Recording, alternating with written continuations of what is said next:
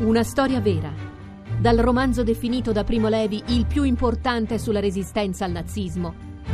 Lettere da Berlino. Con Emma Thompson, Daniel Brühl e Brendan Gleeson. Dal 13 ottobre al cinema. Buongiorno. Che insieme a Matteo Guernaccia scrisse nel 2010. Era un po', ancora non si parlava di Milano come la capitale, l'eccellenza, c'era ancora un po' di timore forse a raccontarla in toni così eh, enfatici e apologetici. Scrisse quelli che Milano, quelli che Milano, uscito per Rizzoli nel, nel 2010. Dove lo sforzo qual era, eh, Elfo? Ma in realtà quel libro nasce proprio come reazione alla situazione in cui era Milano eh, 5-6 anni fa, che sembra veramente un'altra era eh, perché era, la città era veramente in una situazione depressa, cioè dopo Mani Pulite c'era stata una specie di eh, situazione di eh, ripiegamento su se stessa per cui la città non aveva una visione, era assolutamente continuava a discutere soltanto di sicurezza, immigrazione, eccetera, ma non aveva un'idea di sé. Per questo io e Matteo, che eravamo cresciuti in una Milano molto diversa, che era la Milano degli anni 70, una Milano operaia con una tradizione molto solida, con eh, una cultura molto viva, che era quella del design, del piccolo teatro, eccetera, abbiamo pensato di fare un libro eh, in cui cercassimo di recuperare le radici della città.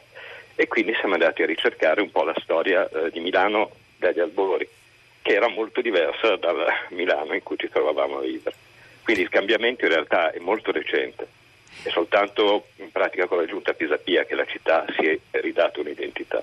Ma questo cambiamento recente, che non è fatto solo di produttività delle imprese milanesi migliore di quelle bavaresi o di eh, persone, nuovi lavoratori che va, migrano verso Milano e non fuggono come accade invece nel resto d'Italia, è anche fatta di piccole eccellenze culturali che sono nate spesso negli interstizi, nelle realtà informali, dal basso, ce ne ha parlato Vincenzo Latronico, anche con un po' di preoccupazione, la sua preoccupazione è che il dilagare dell'investimento privato porti sì ricchezza ma tolga anche spazio a tutto questo. Ebbene, questo rifiorire degli ultimi anni ha in qualche modo a che fare con quella eh, ricchezza di, di, impegno civile, di eh, patrimonio e tradizione anche di solidarietà della Milano che avete vissuto voi negli anni 70? Sì, ma non solo di quella, perché in realtà Milano ha una storia che, come dire, di riformismo che risale alla fine dell'Ottocento, nel suo momento più importante, cioè proprio la ridefinizione della città. Cioè, dopo le giornate di Bava Beccaris praticamente eh, la borghesia milanese decide di investire in strutture sociali. Quindi ci sono le prime case popolari, le prime scuole eh, per artigiani, eh, tutto a carico della collettività viene persino creato un albergo popolare per eh, i viaggiatori in transito che è un modello dal punto di vista eh, delle strutture tecniche, cioè era primo, uno dei primi edifici illuminati elettricamente. Insomma, diciamo che la tradizione di eh, eh impegno sociale della città è molto antica, ma risale eh, al Medioevo. Cioè, una delle cose che più ci ha divertito in questo libro è scoprire che Milano è storicamente una delle città più aperte d'Europa ci fa qualche esempio? Abbiamo un paio di minuti. Eh, Beh, molto semplicemente era un, considerato un covo di eretici nel Medioevo perché trovavano spazio a Milano patari, catari e tutte le eresie eh, come dire, d'Europa. Tanto che ci fu persino una crociata indetta dal papato contro Milano perché era considerato un covo di eretici e tutti i cittadini milanesi erano stati scomunitati. Quindi questa è una tradizione piuttosto antica di avere un occhio al, al sociale. Teniamo conto che l'illuminismo lombardo e Manzoni sono per esempio un filone assolutamente eh, chiaro da questo punto di vista.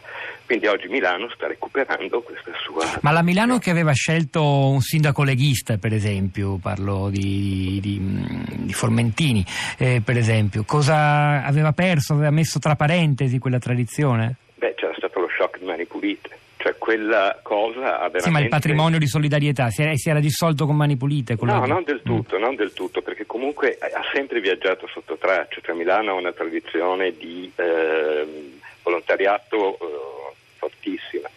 Diciamo che però il progetto generale era diverso. In sostanza negli ultimi anni Milano ha dato spazio al, per esempio al bike sharing, al wifi libero, meno traffico privato, cioè sono scelte generali. perciò scelte che fa un'amministrazione, non sono soltanto un uh, fiorire di piccole iniziative individuali, cioè ha dato spazio alle piccole iniziative individuali anche l'amministrazione, per cui in sostanza sono proprio delle linee di direttiva generale.